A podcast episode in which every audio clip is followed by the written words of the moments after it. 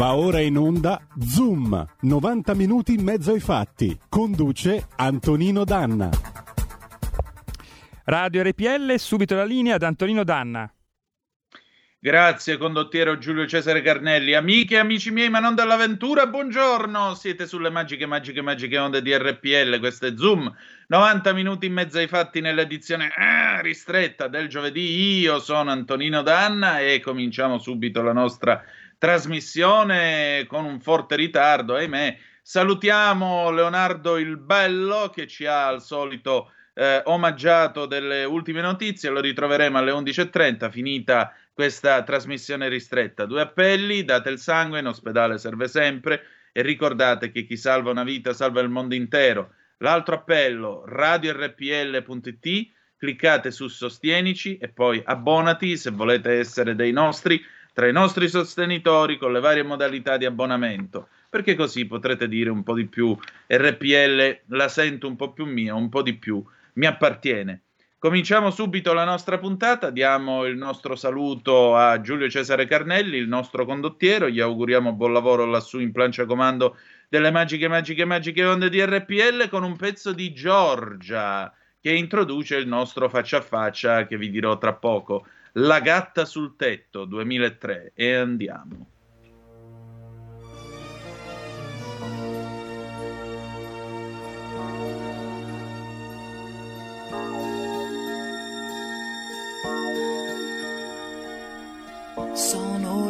gatta sul tetto e rubo il vento Dove sei? Tardi e non lo sai che ho bisogno di te. Con chi sei? Il fumo mi consuma, sai? Di notte sono gelosa. Me la pagherai. Provo a respirare,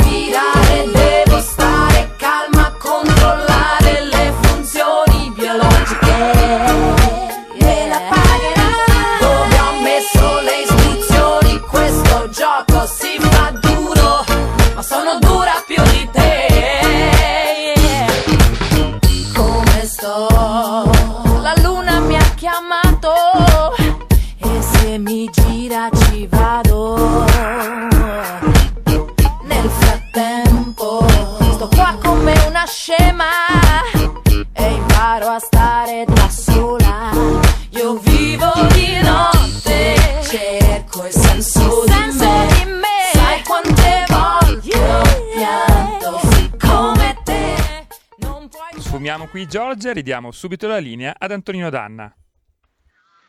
E rieccoci, siete di nuovo sulle magiche, magiche, magiche onde di RPL. Questo è sempre Zoom, 90 minuti in mezzo ai fatti nell'edizione eh, ristretta del giovedì.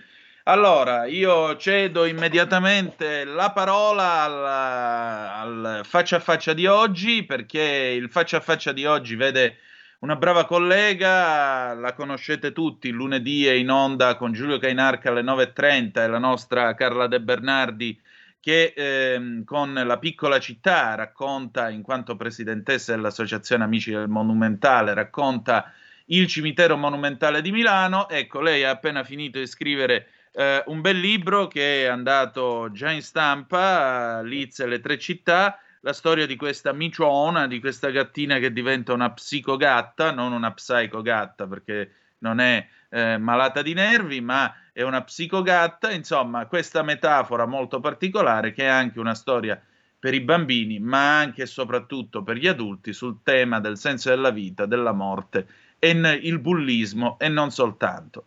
Eh, vi lascio al nostro faccia a faccia, dopodiché alle 11.10 ci ritroveremo con Gemma Gaetani, la ragazza di campagna.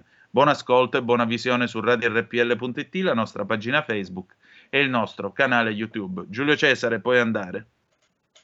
E allora, oggi abbiamo il piacere di avere con noi Carla Maria De Bernardi, che molti di voi conoscono perché il lunedì conduce una bellissima rubrica che anche io ho avuto l'onore di presentare qualche volta quando ho fatto supplenza al nostro direttore Giulio Cainarca, che è La piccola città ed è dedicata al cimitero monumentale di Milano. Però oggi eh, Carla non è con noi tanto in veste di esperta del monumentale con le sue piccole e grandi storie, in realtà è con noi in veste di autrice di libro. Perché? Perché eh, Carla ha appena pubblicato un, un, libro che a me ha, fatto, ha fatto molta, tone, molta tenerezza, e non lo dico in tono dispregiativo, ma lo dico nel tono eh, di quella genuinità dei bambini, perché mi ha fatto tornare bambino, mi ha fatto anche sognare, che si intitola Liz e le tre città, tratto e eh, stampato da Tracce per la Meta Edizioni. È un bellissimo libro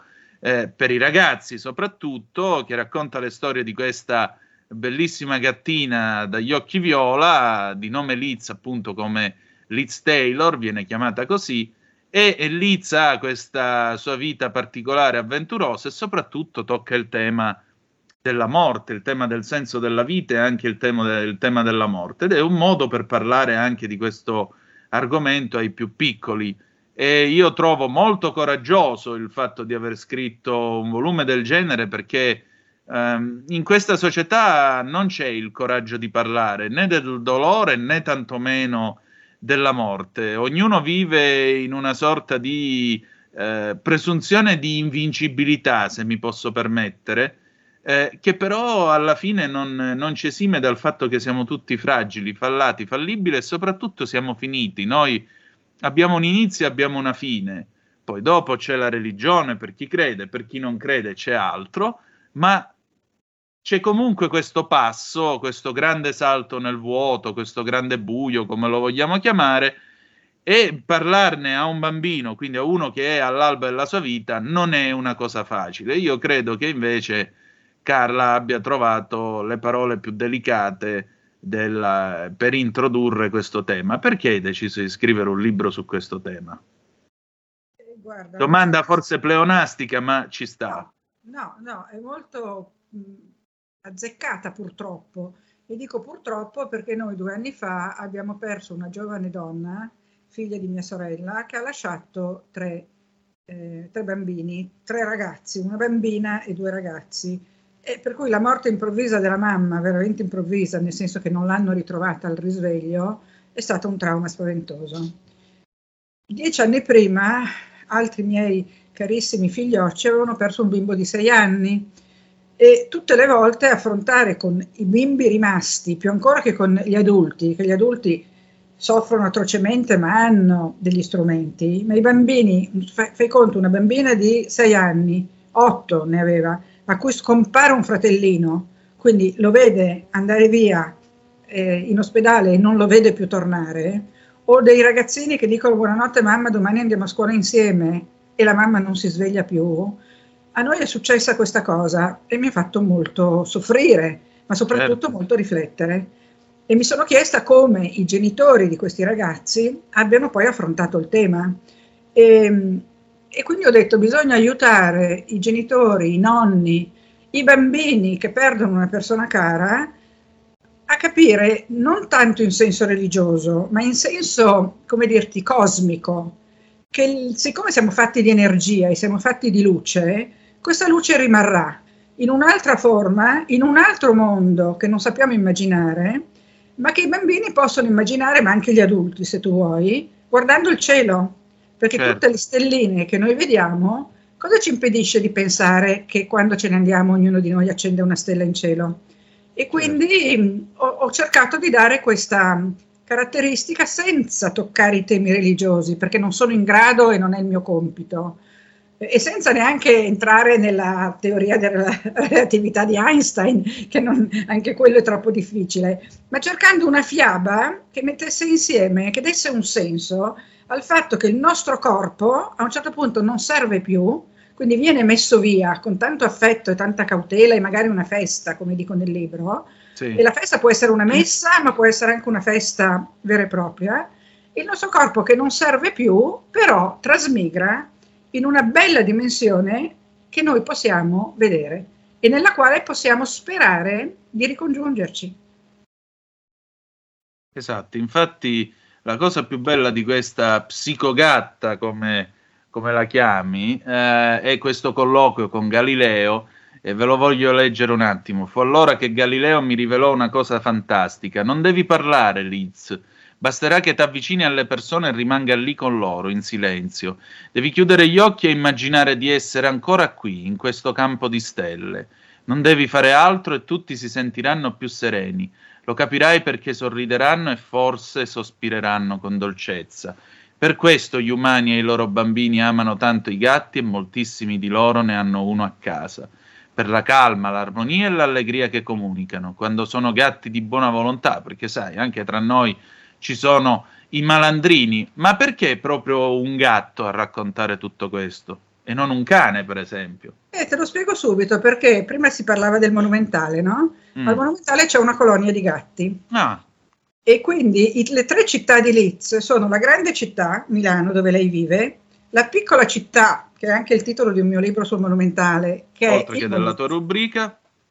E la, piccola, e la piccolissima città è questa colonia dei gatti che vive al monumentale, così come ci sono colonie di gatti in tantissimi altri posti. Fai conto che all'Ermitage a Mosca c'è una colonia di gatti che nell'antichità servivano a cacciare i topi che davano fastidio alle opere. Adesso che ci sono altri strumenti per cacciare i topi, però la colonia dei gatti dell'Ermitage è rimasta, tant'è che all'Ermitage ogni anno c'è la festa dei gatti dell'Ermitage. Tutti i custodi li conoscono per nome, li accudiscono e i bambini nella festa dell'Ermitage vanno a giocare con i gatti. Al Monumentale c'è una colonia simile, solo che è in giardino, ha delle casettine un po' sgrause perché sono state un po' messe insieme eh, in maniera un po' mh, mm, provvisoria. Infatti il mio sogno sarebbe vendere bene questo libro per poter regalare delle vere casette a questi gatti, ne servirebbero due o tre.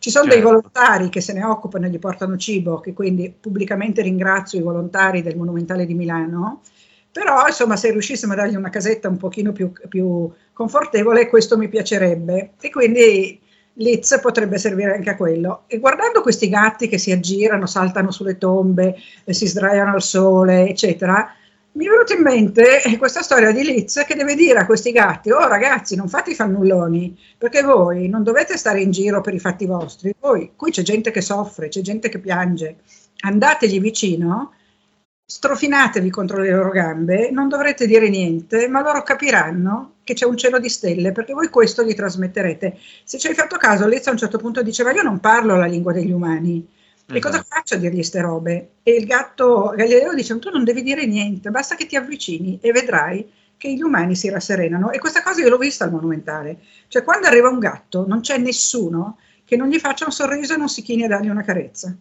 Certo, specialmente se sono socievoli, immagino, saranno abituati. Per lo sono, per lo più lo sono. Eh, un altro tema però che tu affronti, oltre ovviamente al grande tema del senso della vita e della morte, è anche quello del bullismo. C'è questa figura di questo micione di nome Attila che però è un bullo, solo che a un certo punto sembra quasi esplodere, andare in pezzi. Sì, e per quello poi Liz decide di diventare una psicogatta, perché capisce mm. di, le, la vera storia di Attila e capisce che ci sono tanti gatti, e ovviamente questo è un paragone con gli umani, che sono dei bulli, quindi sono dei fetentoni, ma sono dei bulli perché a volte hanno una profonda ferita, che spesso è una ferita di abbandono o di violenza da bambini, quelli che nascono in famiglie violente, in famiglie disfunzionali o che sono orfani, spesso nascondono questa ferita e la trasformano in aggressività. E, e Liz lo capisce di Attila, tant'è che si chiama Attila, non a caso poi si scoprirà che Attila tanto Attila non è, ma non voglio anticipare perché. E, ehm, e lei usa la metafora del lupo buonino di Gubbio, no? Perché il lupo di Gubbio è il lupo di San Francesco che terrorizzava tutto il paese. Finché non arriva San Francesco, gli mette una mano sulla testa e gli dice: Caro lupo, tu devi cambiare, non puoi andare a terrorizzare tutti. E lui si capisce che terrorizza tutti perché ha paura, perché è solo, perché nessuno lo accoglie e quando torna indietro per mano a San Francesco e tutti vedono che Francesco lo porta con sé, gli aprono le porte e lo nutrono e lui diventa il lupo buonino, a cui si ispira credo il lupo Alberto, no? dei famosi certo.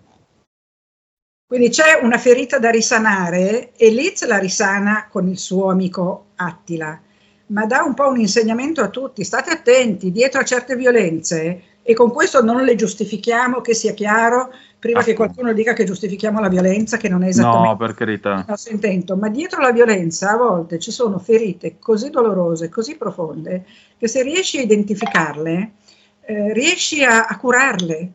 E quindi Liz vuole curare chi come Attila eh, sta male. Ed Attila era stato abbandonato dalla mamma per motivi che poi nel libro si scoprono. Mm. E, e, quando scopre che questo è il suo problema, Attila ci ripensa e la smette di fare il gradasso. Certo. Eh, un altro dei temi è anche la maternità, perché lei vorrebbe avere dei mici e però non può, non può averli. Anche questa, questa, idea della maternità delusa, l'amore dei gatti, come si amano i gatti, si amano in modo diverso rispetto agli esseri umani. Il babbo sì, che in scappa. lei riesce ad avere dei mici, lei non riesce ad averli da chi li vuole, che è questo mm. gatto D'Artagnan, perché D'Artagnan le spiega che i gatti non sono fedeli noi lo sappiamo, no? Mentre il certo. cane lo devi buttare fuori di casa o abbandonare sull'autostrada, adesso ovviamente la mia è una battuta, eh, una battuta perché se ne vada dal padrone. Eh, il gatto non se ne va mai, magari va per tetti, come diceva mia mamma, quando io uscivo e non tornavo mi diceva dove sei andata per tetti. Eh, il gatto va per tetti ma poi torna. E, ehm, eh, D'Artagnan gli dice Liz, io ti voglio bene, io ti amo, ma io non sono fedele, quindi non puoi contare su di me. Se tu vuoi un marito, un padre per i tuoi figli, sappi che io però sono, sono, sono libero, i gatti amano la libertà.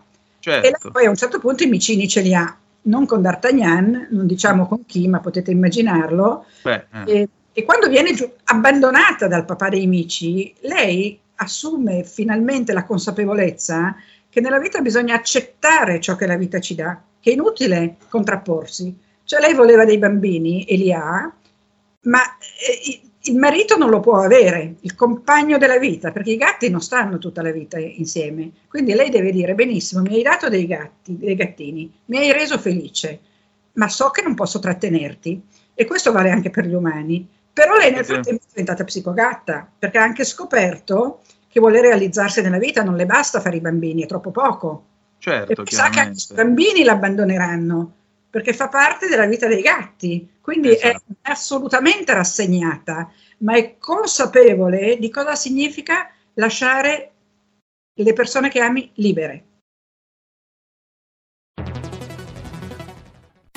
Il futuro appartiene a chi fa squadra. Le radio italiane si uniscono per giocare la partita da protagoniste. Nasce l'app Radio Player Italia. 140 stazioni in una sola rete. Scegli la tua preferita e ascolta il suono perfetto del digitale. Gratis, senza registrazione. Senza interruzioni. Compatibile con tutti i device. Le notizie, la compagnia. La musica scelta da chi la ama, la conosce e la vive. Scarica Radio Player Italia. Il futuro batte con la radio nel cuore.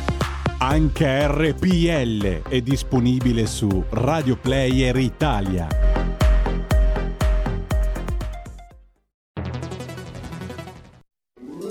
Stai ascoltando RPL. La tua voce libera, senza filtri né censura. La tua radio.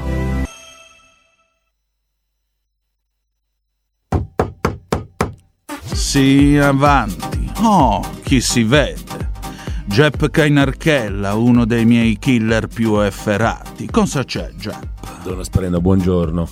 Ho bisogno di un suo consiglio. Mi è arrivata una strana richiesta. Dimmi tutto. Mi è stato chiesto di abbonarmi a una certa radio RPL. Cosa devo fare?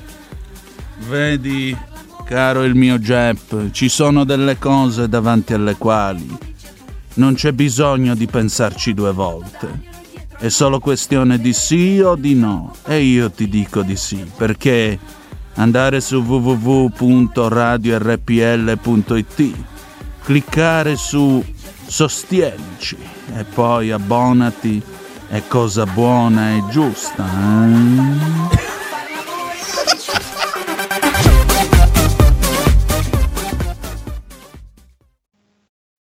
Ma allora questa vita cos'è? Una vita disperata o una vita felice?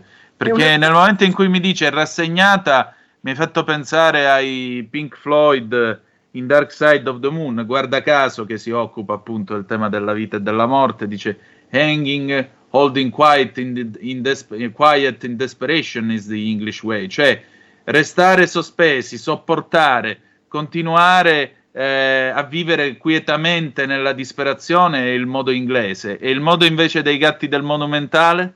Ma quello è il modo inglese, se mi permetti, è il modo di, dei geni inglesi, cioè il genio soffre per definizione, cioè mm. chi è geniale, chi ha un talento così grosso, tutti gli artisti hanno sofferto atrocemente. I Pink Floyd sono sicuramente dei grandi artisti, quindi la disperazione nell'artista, che sia musica, che sia arte, che sia qualsiasi letteratura, la disperazione fa parte del destino di un grande artista.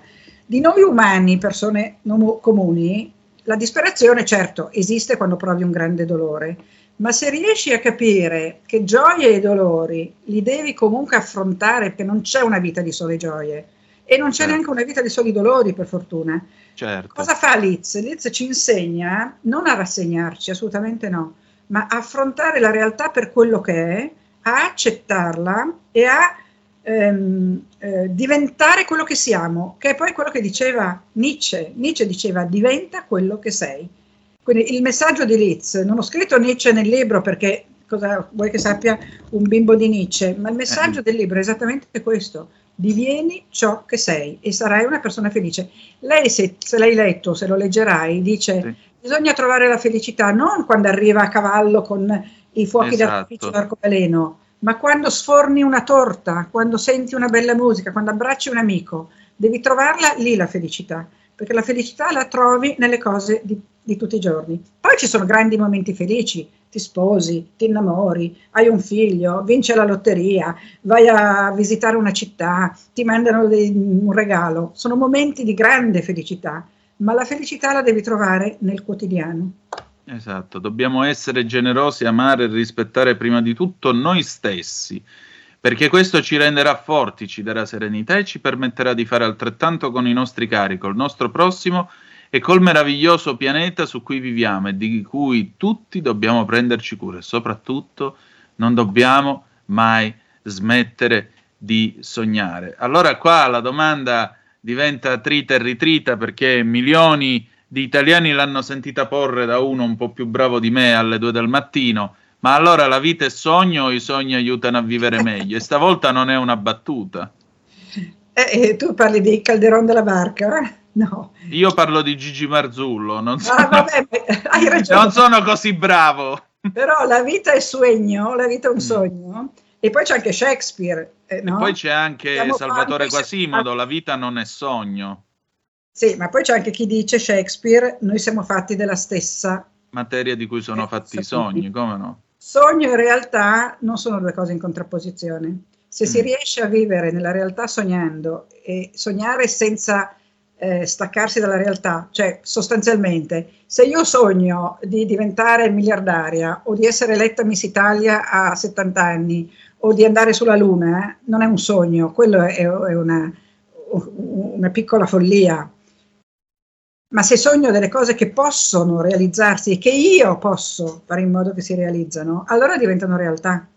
Certo. La realtà puoi sognare, certo che puoi sognare, se no la realtà è un po', è un po prosaica se non c'è il sogno. Però eh, persino eh, i buddhisti ti dicono stai legato alla realtà e timona la tua vita, ancorati alla realtà, ma poi il sogno fa, par- il sogno fa parte della realtà. È come il nero e il bianco, l'ing e il yang, la notte e il giorno, il sogno è la realtà. Per me eh, quello che dico è tutto opinione personale, lungi da me voler insegnare qualcosa a qualcuno. Per carità. Carla, eh, questo libro è stato presentato, che reazioni stai avendo? Allora, è stato presentato solo una volta eh, recentemente, qualche giorno fa, ed ha avuto un, un ottimo successo. Eh, poi l'abbiamo ripresentato alla eh, Basilica di San Celso, che è una basilica importante di Milano, dove c'era un festival che si chiama, eh, aiuto, adesso mi sfugge in questo momento, comunque c'era un piccolo festival artistico-letterario, e lì ti devo dire, Antonino, eravamo in dieci, il che per uno scrittore potrebbe essere una delusione arrivare e trovare soltanto 10 persone che ti ascoltano. Ma si è creato un gruppo di eh, conversazione e di condivisione di quello che pensavamo intorno a Litz e intorno a un altro albero che parlava della costituzione degli alberi, un libro bellissimo di certo Stefano Mancuso, da non confondersi con Vito, sì. eh, che parla, diceva una cosa che io non avevo mai riflettuto, che sul pianeta noi umani siamo una infima quantità rispetto agli alberi e alle piante e sono No, loro voglia. veramente i padroni del mondo. E infatti Liz lo dice alla fine, dobbiamo prenderci cura del pianeta. Questo lo diciamo ai bambini perché devono farlo, impararlo fin da piccoli. Comunque in questa discussione tra il libro sugli alberi, il libro di Liz, le stelle e le poche persone che c'erano, sembrava di essere a casa di amici e abbiamo fatto una conversazione meravigliosa che in una presentazione classica con magari anche 50 persone che passivamente ascoltano quello che dici e poi di solito quando dici c'è qualche domanda tutti si alzano e se ne vanno e lì si è creato un gruppetto di, di persone che non si conoscevano fino a un mezz'ora prima e che di colpo erano diventate amiche attraverso questa lettura e la lettura fa questi miracoli. Quindi questa presentazione è stata bellissima. Adesso spero di organizzarne altre. Ringrazio te che mi hai invitato perché questa di fatto Prego. è una presentazione. E, e comunque appunto ci tengo a, a- ribadire che uno dei messaggi che Liz manda è prendiamoci cura del pianeta. Lei a un certo punto dice viene l'inverno, cadono le foglie, gli uccellini vanno nel, nel tronco, gli orsi vanno in letargo e sembra tutto finito. E poi arriva la primavera, spuntano le foglioline, eh, gli orsi si svegliano. Questo ciclo della natura di cui noi facciamo parte è importantissimo, ma bisogna spiegare ai bambini fin da piccoli che questo, cioè va bene che si riuniscano a Glasgow i presidenti dei- dei- dei- Certo. delle potenze, che peraltro arrivano poi con l'aereo privato, no? arrivano in 150 con 150 aerei privati e già qua c'è una prima contraddizione. Organizzatevi Esatto. e venite con un unico eh, jumbo, no? Certo. Sono tutti con l'aereo privato e poi ci raccontano, decidono per noi cosa fare del pianeta. Esatto. Cosa fare del pianeta? Dobbiamo deciderlo tutti, ognuno nella- con la sua coscienza e insegnarlo ai nostri figli fin da piccolini. Quando il mio nipotino vede una carta per terra, io gli dico Giovanni, la puoi raccogliere per favore e mettere nel cestino? Le prime volte mi diceva di no, mi guardava come dire la nonna è pazza. E ora adesso- lo fa da solo. E adesso lo fa senza che glielo dica. Certo, giusto così. Carla, eh, visto che si parla di gatti, ma è anche un'efficace metafora di tutti e ciascuno di noi, qual è il gatto che ti è rimasto nel cuore? Se hai avuto un gatto. Sì, ho avuto un gatto che si chiama, era grigio, era sai quei gatti grigi, grigi uniformi, senza una macchiolina. Sì, Io ero giovane e l'avevo chiamato Topo, perché sembrava un topo. E tant'è che nel libro le- di lei dice dico, sì, sembra un topo. ed è una reminiscenza di questo mio gattino. E, e sai com'è morto Topo? Come è morto? Mangiando veleno per topi. Oh, signore. Siamo andati a trovare degli amici che avevano messo il veleno per topi e Topo, che era un gatto, ha mangiato il veleno ed è morto. Mi sono pentita tutta la mia vita di averlo chiamato Topo. Mamma mia, Carla. Senti, allora intanto ricordiamo ai nostri ascoltatori il libro Liz Facciamo le tre vedere la copertina? eh? Sì, eccolo qua, Liz e le tre città, ecco, eh, da Tracce per la Meta Edizioni, immagino si possa trovare anche su Amazon e tutte le piattaforme online. e ordinare, e ordinare in libreria. Oh, eh, Antonino, non dimentichiamoci l'illustratore, che è un artista, non è un grafico, è un artista, da- eh, Andrea Sangalli. Ecco. Annotatevelo perché Andrea Sangalli io dico che farà un grandissimo successo, perché a parte i miei disegni, che sono stati volutamente un po' puerilizzati, ma lui fa delle opere meravigliose. Andrea Sangalli, andatevelo a vedere online. Perfetto, allora un'ultima domanda, che cosa farai domani? Domani è mercoledì, cercherò di non fare un tubo perché giovedì comincia Book City e ho sei eventi per Book City. E, E presenterai ovviamente il giovedì. libro. Eh? Presenterai il libro. No, presentiamo, eh, presentiamo eh, dei- gli ultimi due libri sul monumentale, una guida e Mm. un libro di Eupli, in una galleria d'arte meravigliosa che si chiama Libri Bianchi in via Quadrio 25. Sono due artisti, Lorenzo Perrone e Simona Vanzetto, che ehm, prendono libri vecchi e li trasformano in opere d'arte sublimi, poeticissime, ispirate spesso alla natura. Quindi ci troviamo in via Quadrio 25, giovedì mattina, pomeriggio e venerdì mattina e pomeriggio e poi andiamo al Monumentale a vedere gli alberi veri del Monumentale e gli alberi di pietra e marmo del Monumentale.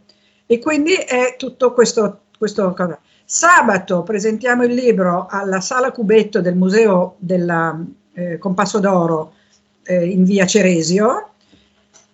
Giovedì presento il mio ultimo giallo in una trattoria milanese meravigliosa, anzi ti invito Antonino, che si chiama Trattoria Salutati, in via Salutati, zona Corso Vercelli. Bene. Si chiama Il giallo è servito perché serviamo un, um, un assaggio di risotto giallo a tutti quelli che vengono e siamo sette autori di gialli, tutti della scuderia Fratelli Frilli Editori di Genova, una, una um, casa editrice in grande spolvero e quindi troverà chi viene il, i, i, sette libri dei sette autori, un assaggio di, di risotto giallo e un bicchiere di vino. Però bisogna prenotare, quindi chi vuol venire vada su Book City, cerchi il giallo è servito e prenoti. Va bene. Allora, ricordiamo Carla De Bernardi, Liz e le tre città, tracce per la meta edizioni. Grazie per essere stata con noi, Carla. Grazie Antonino, a te un abbraccio. Grazie a tutti, tutti gli ascoltatori. Grazie, un abbraccio a te. Ciao, ciao, ciao. Da oggi la tua radio è ascoltabile anche con la televisione in digitale. Sul telecomando della televisione digitale o del tuo ricevitore digitale puoi scegliere se vedere la TV o ascoltare la radio. Risintonizza i canali radio e troverai anche RPL, canale 740. La tua radio.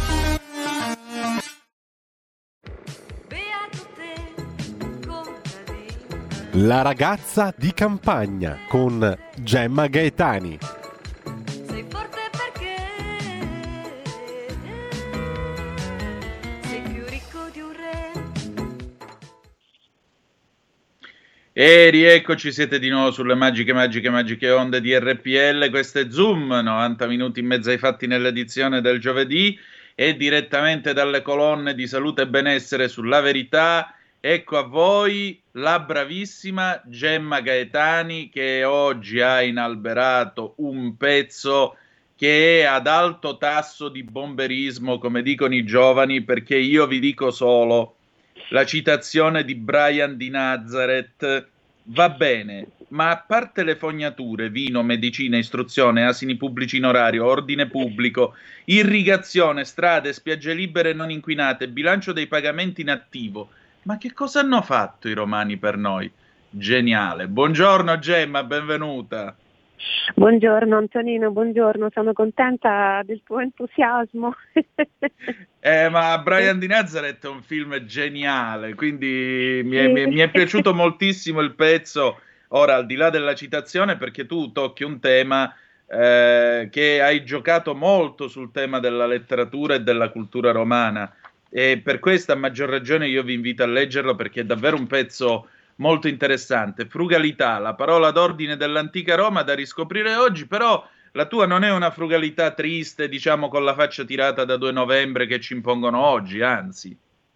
No, no, infatti è il contrario, cioè, allora io ho, ho fatto questo pezzo innanzitutto perché eh, diciamo, mh, mm, provo un, un, un, pochino di fastidio e lo provo perché dall'altra parte secondo me si esagera sempre perché ho notato, ci avrete fatto caso anche, anche tu, anche voi, che eh, in questo dominio ormai del politicamente corretto va molto di moda eh, cer- ricercare le, proprio le origini del DNA, in America più che qua, però sì. anche qua si sta diffondendo un pochino questa cosa e poi eh, per entusiasmarsi solo se compare appunto però una percentuale che appartiene al sud del mondo, altrimenti eh, diciamo le proprie origini, quindi in questo caso quelle mh, risalenti agli antichi romani, perché in fondo tutti noi italiani e anche europei, siamo eh, certamente figli degli antichi romani, ecco queste origini qua invece non entusiasmano, non esaltano, anzi quando, non so se ti ricordi, il candidato sindaco di Roma tirò fuori ogni tanto qualcosa che riguardava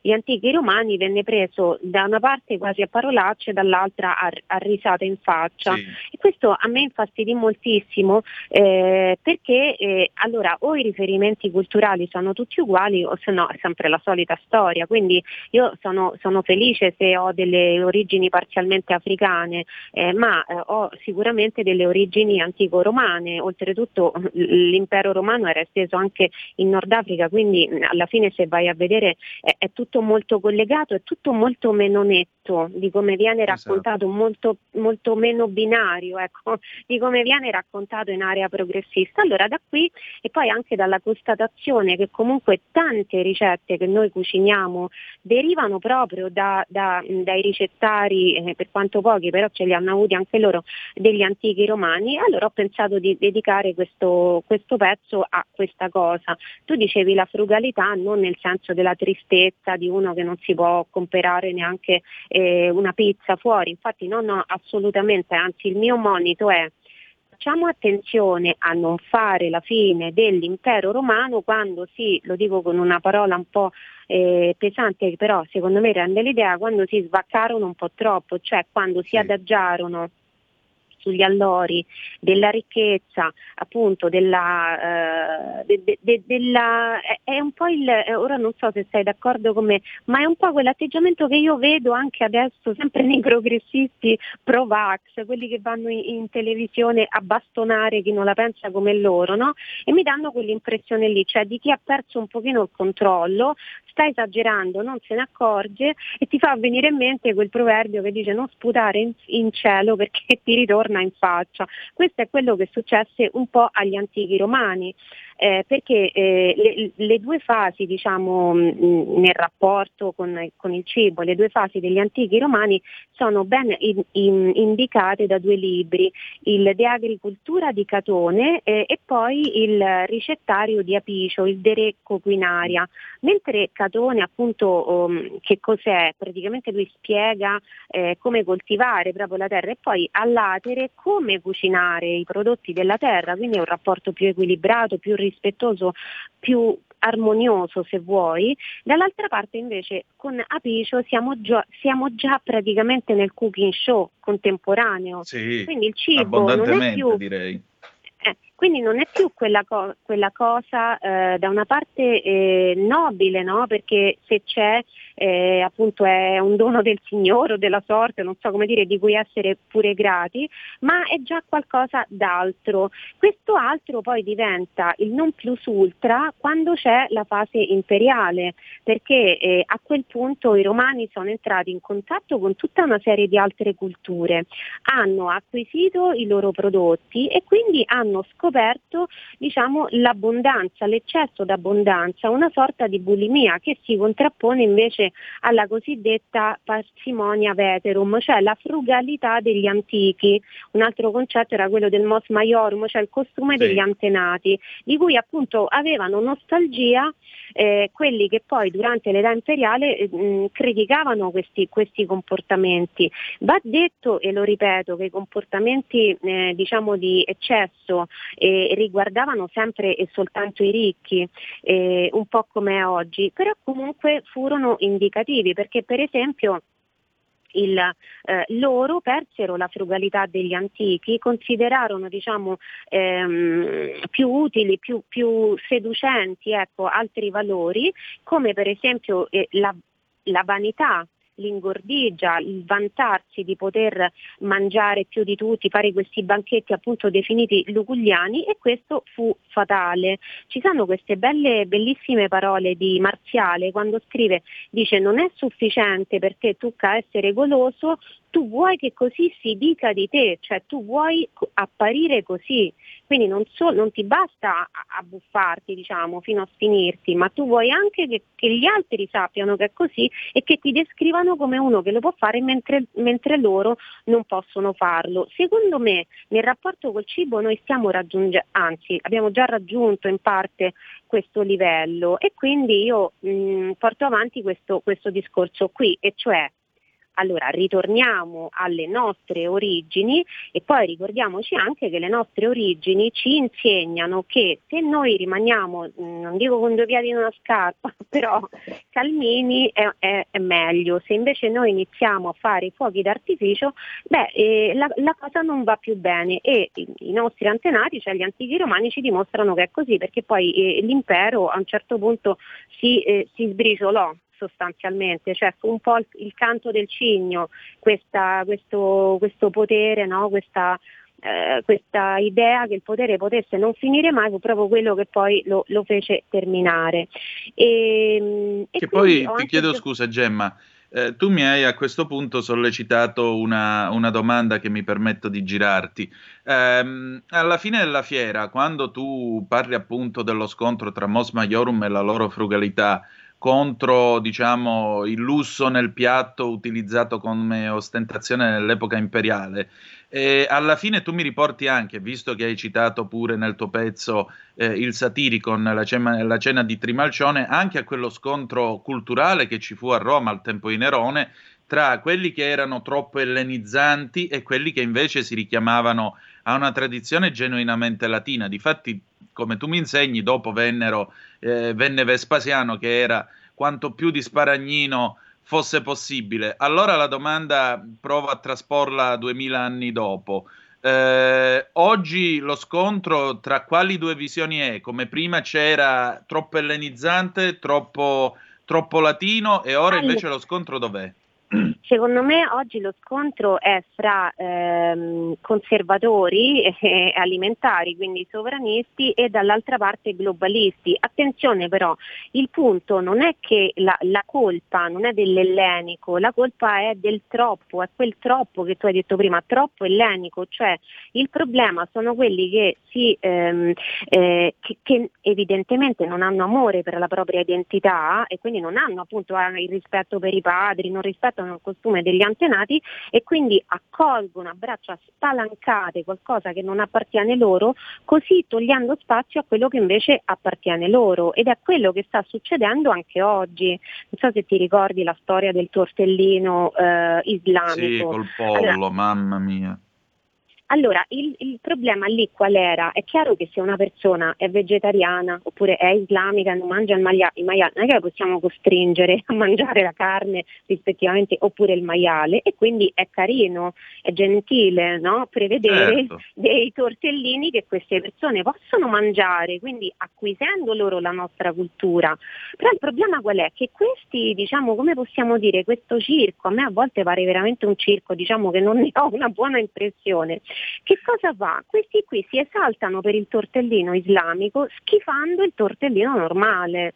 Allora qui siamo nella, nell'attacco alla propria cultura e nell'esaltazione di tutto quello che la può eh, mettere in crisi e alla lunga, anzi alla breve a volte, distruggere. Quindi il punto è, è proprio questo qui, secondo certo, me. La cancel cioè, culture. Certo, cioè, allora, perché è chiaro che viviamo in una società ormai globale e globalizzata e non possiamo eh, vivere sotto la campana di, o meglio, uno lo può fare, però diciamo che io per esempio mi piace cucine, scoprire le cucine degli altri, pure lì in una gemma in cucina lo dico sempre, il sovranismo permette a tutti di eh, avere orgoglio per la propria identità culinaria, non solo a me Capito? se, io, se, l'italiano è sovranista, l'ungherese è sovranista, il francese è sovranista e il eh, britannico sono sovranisti, queste quattro persone portano avanti nel tempo le loro tradizioni.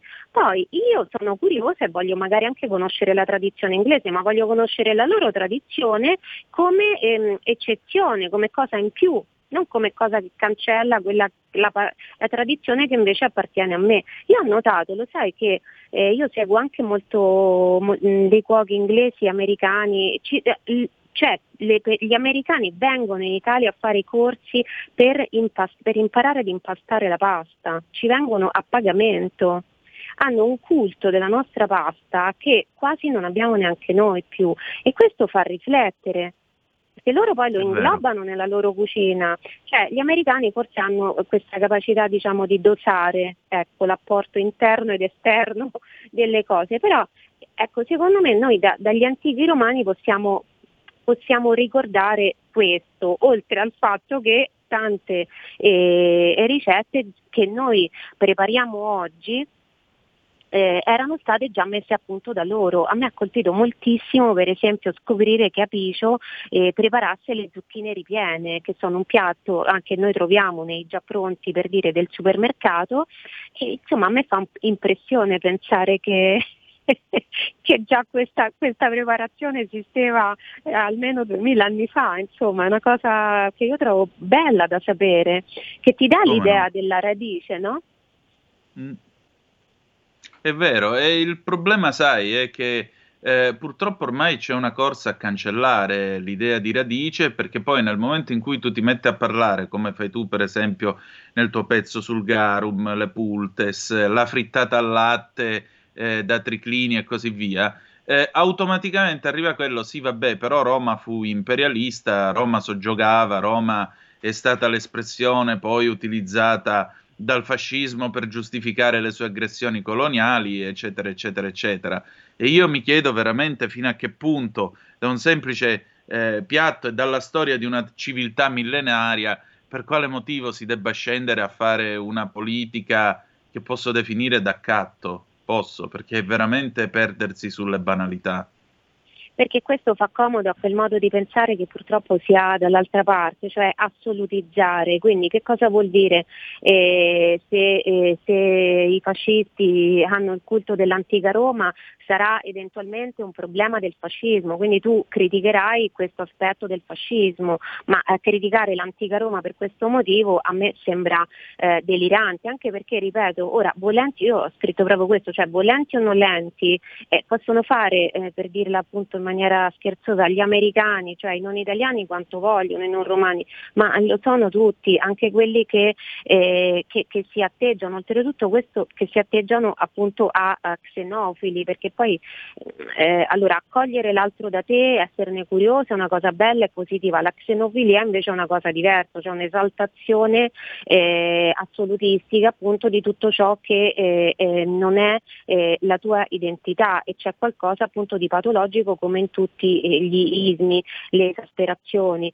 Quindi io penso che mh, ora va detto che ancora tutta questa memoria si salva perché esiste la storia, lo studio della storia ed esiste anche la storia dell'alimentazione. Va anche detto, certo tu, tu, dici il vero, che comunque stanno cercando di mettere le mani pure lì, però noi eh, come si dice te, teniamo botta e, e continuiamo a, a ricordare queste, queste, cose. Per esempio a me ha, ha colpito anche, mh, mm, questa è una, mh, mm, così, una, piccola battuta mia, però mh, mm, questa, questo contrasto no, che c'è a volte tra italiani del nord e italiani del sud, ne parlammo, ti ricordi tempo fa, quelli, sì. eh, quelli del sud chiamano, spesso io sento il, quello del sud che si lamenta della considerazione de, che ha quello del nord di lui, ma pure la considerazione che ha quello del sud di quello del nord non è proprio un complimento, perché se è vero che al nord chiamano terrone il meridionale, è anche vero che il meridionale chiama polentone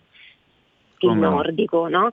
Eh, per dirgli ti mangi soltanto la polenta. Ecco, a me ha fatto ridere questa cosa. Io sono proprio super partes perché io vivo a Milano, sono di Roma e sono nata da genitori campani, quindi io proprio ce le ho tutte e non sto prendendo parte, anzi mi, mi piace essere, essere, super partes, però eh, quello che volevo dire è che eh, in realtà i veri polentoni erano gli antichi romani, quindi i nostri antenati, quindi tutti, siamo tutti in realtà un po' polentoni e un po' terroni, perché i romani per esempio si nutrivano parlavano di queste, eh, di queste questa che sostanzialmente era una polenta, sì, la polta, mm. la pulse. E all'inizio, vedi, anche questo ci insegna tanto, perché loro all'inizio fanno uh, queste polente di ehm, eh, cereali, eh, quelli che ci sono per esempio di miglio, no? che però mm. sono mm. la base dell'alimentazione con accanto un po' di eh, contorno e un pochino di di verdure e delle salse, in particolar modo il garum, una salsa fermentata, ecco i, i, eh, i romani vanno avanti, vanno avanti, bene, se vai a vedere non è molto diversa dall'alimentazione eh, diciamo essenziale o, o, che si consiglia oggi oppure, eh, oppure dietetica. No? Poi che succede? Arriva il farro, quindi la polenta inizia a cambiare un po' di gusto, poi dopo arriva il frumento e lì che cosa succede? Che si abbandona la polenta perché si inizia appunto a scoprire il gusto no? un po' più particolare e, e si separano diciamo, la polenta dal luogo da una parte alla pasta e dall'altra al, al pane. E pure queste sono cose eh, interessanti da conoscere, no? perché oggi per esempio no? che si, si ritira fuori, si sono, che cosa è successo? Che noi siamo, secondo me siamo ancora nella fase finale diciamo, no? della eh, fascinazione appunto che pure i romani ebbero per il frumento, perché oggi poi ci sono molte persone che soffrono di un eccesso eh, glutinico, quindi certo. la, questa farina di frumento sempre più raffinata, mangiata in grandi quantità, perché per fortuna non abbiamo diciamo, problemi eh, come possiamo dire, poi non, non, viviamo nella frugalità che effettivamente era quella del povero appartenente alla plebe romana, però eh, eh, può creare dei problemi. E quindi ecco che ritornano in auge per esempio le farine di farro e, e così via, a dispetto di quello che dicevi tu prima, cioè che si tenta appunto di cancellare la cultura alimentare degli antichi romani perché appunto qualche eh, in area fascista qualcuno ne ha, ne ha, il culto. Ecco, io penso che sia corretto avere, non dico il culto, ma sicuramente ricordare che ci possono insegnare qualcosa, ci possono ispirare per una, mh, mm, ecco, una salute e un benessere della nostra epoca proprio cioè non è una esatto. questione ideologica, è oltre l'ideologia, perché capisci se io sono un po', questa è una cosa che, che, mi sta molto a cuore, io vedo tanto spreco di cibo, per esempio, vedo tanta ostentazione anche nei social network e poi mm, eh, trovo appunto fastidiosa anche questa balla che raccontano sempre in area progressista, cioè che se noi iperproduciamo un sacco di cose che a loro dire sarebbero riciclabili o fatte in maniera eh, di riciclare, eh, allora viviamo in modo ecologico. Non è così, al contrario contrario, per vivere in modo ecologico devi produrre meno e per esempio gli antichi romani cosa facevano? Facevano colazione a volte con un bicchiere d'acqua e con gli avanzi della cena della sera prima. Allora anche questo secondo me è un insegnamento molto utile, no? una specie di... Certo. Ehm, eh, co- come posso dire, eh, una piccola parabola no? che ci fa riflettere, non, perché allora, non dico umiliarsi e mangiare, assolutamente no, non è quella frugalità quasi punitiva di cui parlavi tu prima, ma parlo del ritrovare un equilibrio e scendere diciamo un pochino di livello perché si, si effettivamente si, si spreca, si assume, si produce troppo. Gemma, io credo che tu abbia detto delle parole più che sagge e condivisibili e allora io ti ringrazio, vi invito a seguire Gemma lunedì sulla verità e, e sabato su RPL alle 11 con una Gemma in cucina.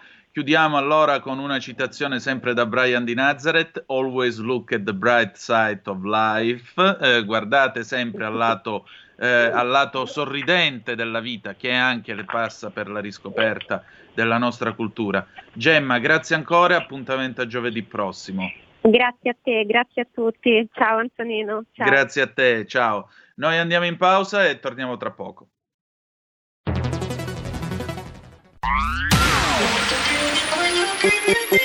Un suono così non l'hai mai sentito baby. Da Plus molto più di quello che credevi. Programmi, musica, multimedialità. Da Plus suono nuovo di alta qualità. Digital Radio Il suono perfetto. DAB Plus. Anche RPL, la tua radio, è in Digital Radio. Stai ascoltando RPL. La tua voce libera, senza filtri né censura. La tua radio. Buongiorno ascoltatori di RPL, sono Leonardo Brambille e queste sono lo- le notizie flash.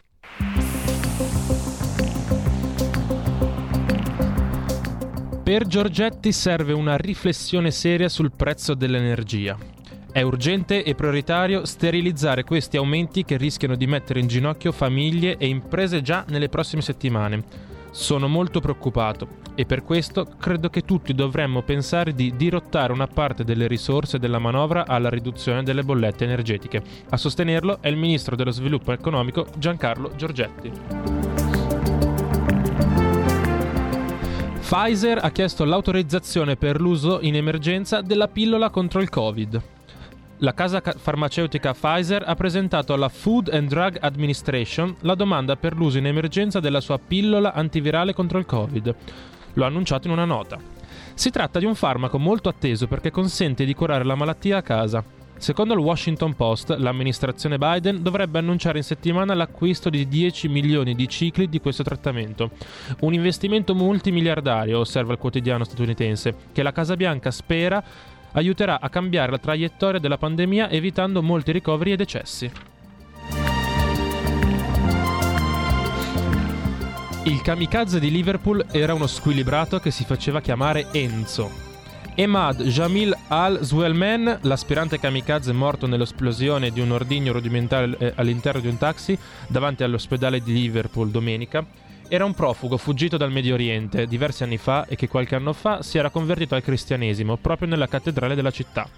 L'uomo aveva anche voluto cambiare il suo nome, si faceva chiamare Enzo Almeni in onore di Enzo Ferrari per sembrare più occidentale e aveva fatto richiesta di asilo nel Regno Unito, richiesta che però gli era stata respinta nel 2014.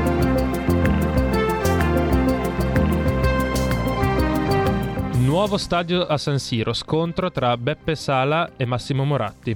Il primo cittadino di Milano commenta infastidito il comunicato eh, del comitato Simeazza, nato per la salvaguardia e l'eventuale ammodernamento dell'attuale impianto.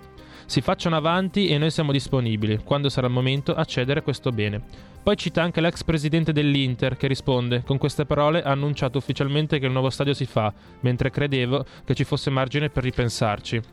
Se vogliono salvare lo stadio Meazza, si facciano avanti e noi siamo disponibili quando sarà il momento a cedere questo bene. Tra i tanti che si fanno avanti, penso a Massimo Moratti. Se lo vogliono acquisire, noi siamo felicissimi. Il sindaco di Milano Beppe Sale commenta così il comunicato del, eh, del comitato Simeazza. La risposta infastidita del primo cittadino provoca la reazione dell'ex presidente dell'Inter, che alla Gazzetta dello Sport replica: Ho trovato l'uscita del sindaco Sala abbastanza infelice. Come si fa a dire se lo compri lui? È una battuta da paese. Per le notizie flash è tutto, la linea torna ad Antonino Danna. Grazie a Leonardo il Bello per il suo servizio, come sempre con le notizie flash. Noi riprendiamo la linea per cederla immediatamente a Fabrizio Graffione per la Lega Liguria. Ci ritroviamo domani alle 10.35 trattabili con Zoom Green, diplomaticamente origami. Grazie per essere stati con noi e ricordate che the best is yet to come, il meglio deve ancora venire. Vi ha parlato Antonino Danna, linea a Fabrizio Graffione. Ciao Fabrizio. Ciao Antonino, buongiorno da Genova dalla Liguria. Oggi è una splendida giornata di sole, ci sono 15 gradi qui a Genova, in Riviera siamo intorno a 17-17 e mezzo, si sta veramente bene oggi. C'è anche poco vento, è calato anche il vento. Benissimo, passiamo subito col nostro primo ospite della mattinata che è l'assessore regionale allo sviluppo economico Andrea Benveduti, non prima di darvi una notizia di cronaca, però consentitemi questo. Allora, ieri Regione Liguria ha diffuso il bollettino coronavirus come di consueto nel, nel tardo pomeriggio e beh, c'è una notizia che ha fatto scalpore alla Spezia perché c'è un 37enne spezzino che è morto con coronavirus e, e questo Ehm, si tratta di un albanese che era residente alla Spezia, era stato vaccinato con una prima dose di AstraZeneca, quindi morto con coronavirus a 37 anni, vaccinato con prima dose di AstraZeneca, era, tra pochi giorni avrebbe potuto fare la seconda dose. Chiusa la cronaca nera, passiamo subito alla politica con Andrea Benveduti che dovrebbe essere in linea. Ciao, ci sei? Ciao Fabrizio, buongiorno a te, buongiorno a tutti. Ciao, buongiorno. Allora, ieri in Consiglio regionale è passata un'importantissima, eh, eh, per quanto riguarda il nostro territorio, ehm, importantissimo DDL sul testo unico del commercio. Sostanzialmente è stata definita in 12 anni la durata delle concessioni, individuando il numero massimo di posteggi attribuibile, mi sembra, a ciascun soggetto e fornendo ulteriori precisazioni sulle competenze dei comuni liguri. È così, Andre?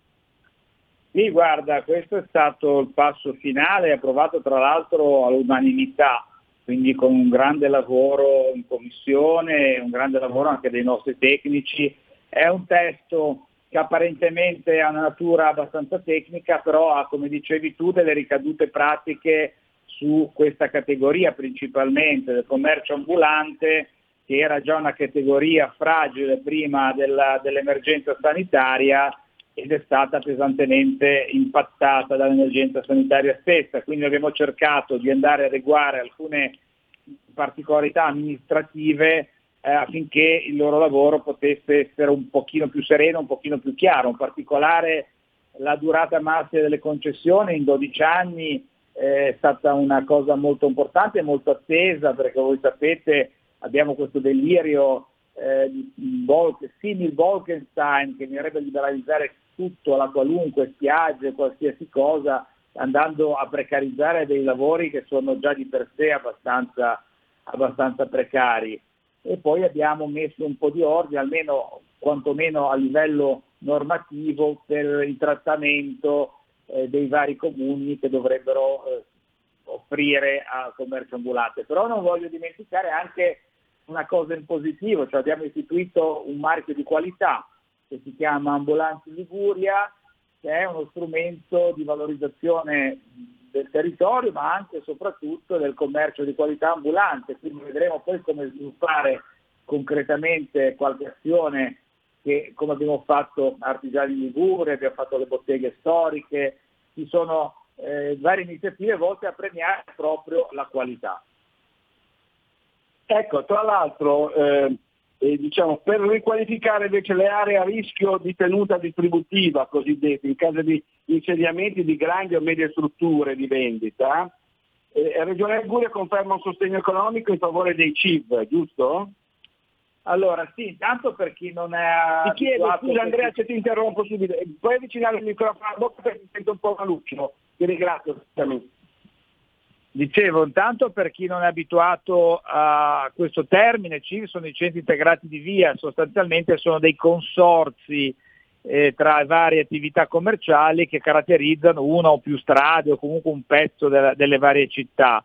È una cosa molto, molto genovese, molto ligure questa in particolare e eh, noi abbiamo, abbiamo, già da tempo avviato una, una, serie di azioni a sostegno della loro attività promozionale e di, e di mh, chiamiamola marketing o comunque di rilancio. Con questa legge abbiamo voluto andare a destinare eh, una parte degli introiti che arrivano dalle, dagli oneri ai quali sono soggetti i, le grandi strutture di vendita che aprono eh, nelle varie zone della città, ecco, questi oneri vanno a, eh, sia direttamente ai CIV per il loro funzionamento, per alcune cose specifiche, ma soprattutto andremo a fare delle iniziative condivise, concordate, eh, proprio per sostenere invece la, la catena, la, la linea del commercio prossimità che anche, anch'essa eh, non, da, non, da, poco, da ormai qualche, qualche decennio, viene eh, costantemente messa in secondo piano. Con questo cercheremo di eh, dare una piccola mano a questa importantissima attività commerciale che noi, come sapete, come Lega da sempre sosteniamo.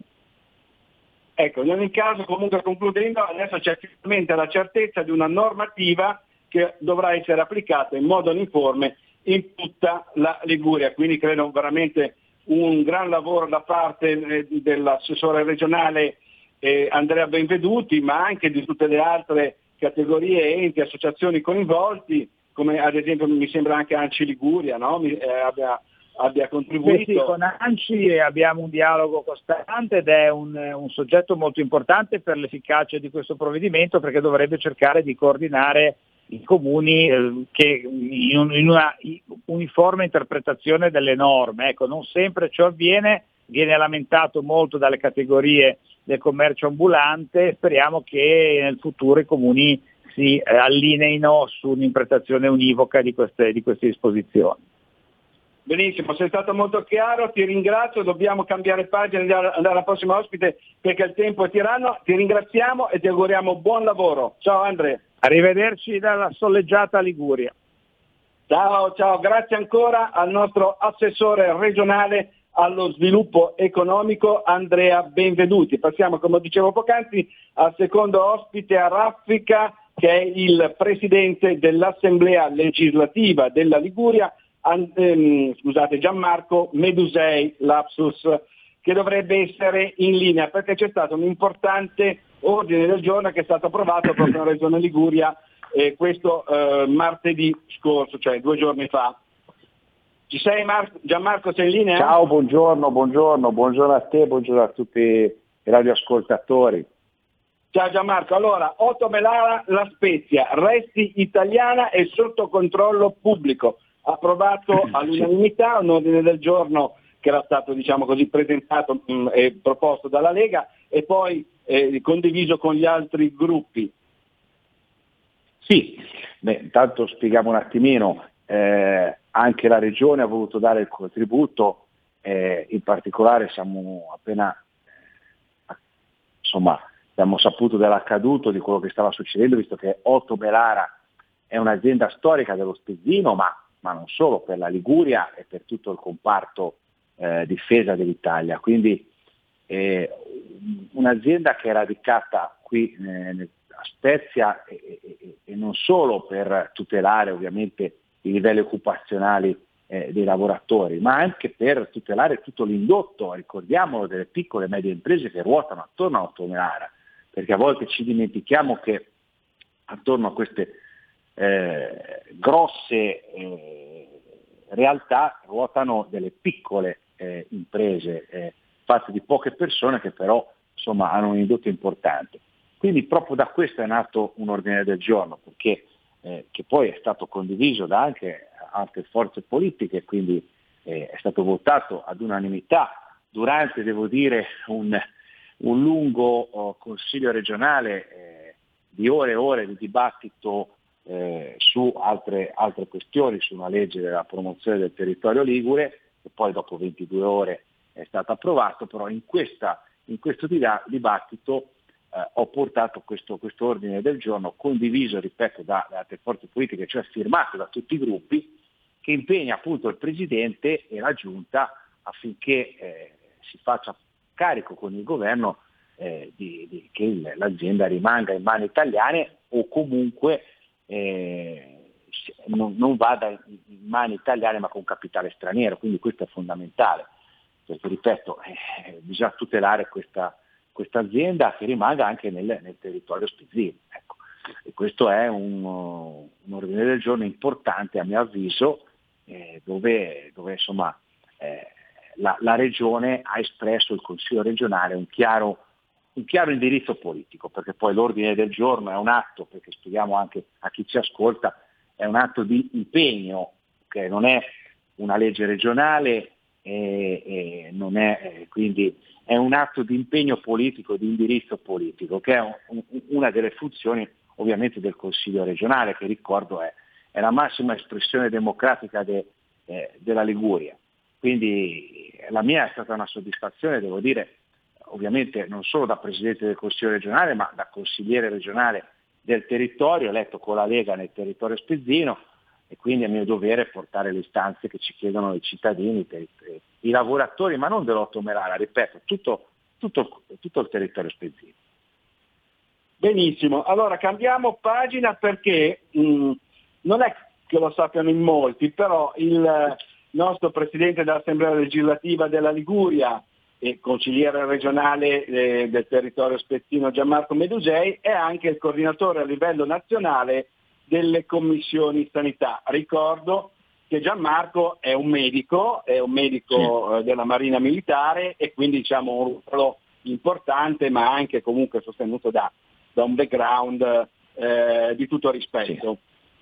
Sì, sì guarda, io ti ringrazio per, eh, per averlo detto perché in effetti è un ruolo che secondo me eh, ma è importante non per me, proprio per la comunità eh, ligure innanzitutto, perché questo mi permette come coordinamento cioè, di confrontarmi con le altre eh, realtà eh, delle, eh, italiane, quindi con le commissioni sanità. È un ruolo che devo dire è nato da poco, da poco tempo, da maggio precisamente, nell'ambito della conferenza dei presidenti dei consigli regionali che è presieduta, ricordo, da eh, dal leghista eh, Roberto Ciambetti del Veneto, presidente del Consiglio regionale del Veneto, eh, lo ricordo perché è lui che mi ha eh, dato questa delega, quindi lo ringrazio insieme agli altri colleghi presidenti. E per esempio eh, la settimana scorsa sono andato a Roma per relazionare e per capire cosa si può fare di più sulle malattie rare che ricordo colpiscono, eh, le malattie rare ne sono affette circa 2 milioni di persone in Italia, quindi ecco, è nata, eh, stato, è stato approvato un testo unico al Senato e qua coinvolgerà anche le regioni, i consigli regionali. È un ruolo il nostro chiaramente che non deve sovrapporsi, lo spiego, alle giunte regionali. Abbiamo tempi completamente diversi ovviamente dalle giunte regionali che decidono sul momento è l'organo di governo. Noi abbiamo un organo che è diverso di controllo e di indirizzo politico, che sono anche le commissioni sanità, e quindi di trovare eh, nell'ambito delle proprie, lo sottolineo sempre, autonomie e specificità territoriali, perché questo è il punto che io lo sottolineo sempre, perché siamo, sono le regioni che conoscono il territorio, non devono dirci eh, da Roma che cosa dobbiamo fare. E questo io dico nell'ambito anche del PNRR, quindi siamo noi gli eletti del territorio, siamo noi che abbiamo il polso, con il, il contatto con i cittadini, l'ascolto con i cittadini, quindi questo ruolo è fondamentale anche per trovare dei punti in comune, sempre ripeto nella specificità dei territori, ma da portare avanti. Oggi abbiamo la sfida della ripartenza sanitaria, perché è inutile negarlo che è questa la sfida de, di ora, perché eh, le liste di attesa che sono bloccate, eh, eh c'è liste di attesa che sono lunghe, visite specialistiche spesso bloccate, eh, la ripartenza sanitaria, dove, come spendere i soldi del PNRR in ambito sanitario, dalla digitalizzazione alla medicina territoriale, eh, ma non solo, insomma. Quindi sono problemi comuni direi anche con altri territori, però ripeto, la Liguria sta facendo, per esempio il Consiglio regionale, eh, abbiamo una commissione speciale proprio sul PNRR e quindi è un segno che abbiamo voluto dare proprio verso questa, questa materia che, che, è importantissima, un po' il futuro anche eh, dei nostri figli, però è una partita che ancora eh, c'è ancora un po', devo dire, eh, la sensazione un po' di nebulosità, diciamo così. Quindi eh, è importante che le regioni vengano coinvolte e ci dicano cosa fare, noi siamo pronti. Perfetto, chiarissimo, ti ringraziamo, scusami ma adesso abbiamo il terzo ospite, il tempo è tiranno come dico sempre, Bu- ti ringraziamo. Buona giornata e... a tutti gli ascoltatori. Ciao Fabrizio. Ti auguriamo buona giornata e buon lavoro. Ciao Gianmarco. Ciao. Ciao, ciao, ciao, ciao. Ciao, ciao, ciao. Grazie ancora al nostro Presidente dell'Assemblea legislativa della Liguria, Gianmarco Medusei. Passiamo subito al terzo ospite della mattinata, che è il consigliere delegato alla città metropolitana di Genova, Claudio Garbarino. Pronto Claudio, ci sei? Eh, sta squillando, ecco, ci ha risposto ora. Ci ha risposto ora, eh, magari in giro sul territorio. Ciao Claudio! Sì, pronto Claudio, ci sei? Sì, pronto. Ecco, finalmente, dove ti trovi in questo momento? Allora io sono nel comune di Toriglia dove abito, entro terra della città metropolitana di Genova. Allora ti chiedo di avvicinare un attimino la bocca al microfono, di spostarti perché si sente malissimo il collegamento. Allora, sì. dunque, città metropolitana di Genova ci sono dei, dei progetti che sono stati presentati eh, da te come consigliere delegato e che proprio ieri sono stati approvati dal Ministero delle Infrastrutture e delle Mobilità Sostenibili. Ci dici di cosa si tratta Claudio? Sì, guarda, sono 12 progetti che noi abbiamo presentato, i, più, i due, che poi sono tutti importanti, I, però i primi due a cui tenevo molto sono il via mare per sopperire al, diciamo, al problema che abbiamo sulla Liguria con le autostrade dare una mobilità via mare e qui il Ministero ci ha finanziato il progetto con 150 mila euro per vedere di riuscire a superare questo problema. L'altro progetto che ci hanno finanziato dei 12 è quello della eh, elettrificazione di Rappallo Santa Portofino, così riusciamo a partire con un progetto serio per riuscire a elettrificare questa zona qua che è un eh, fiore all'occhiello di tutta la città metropolitana.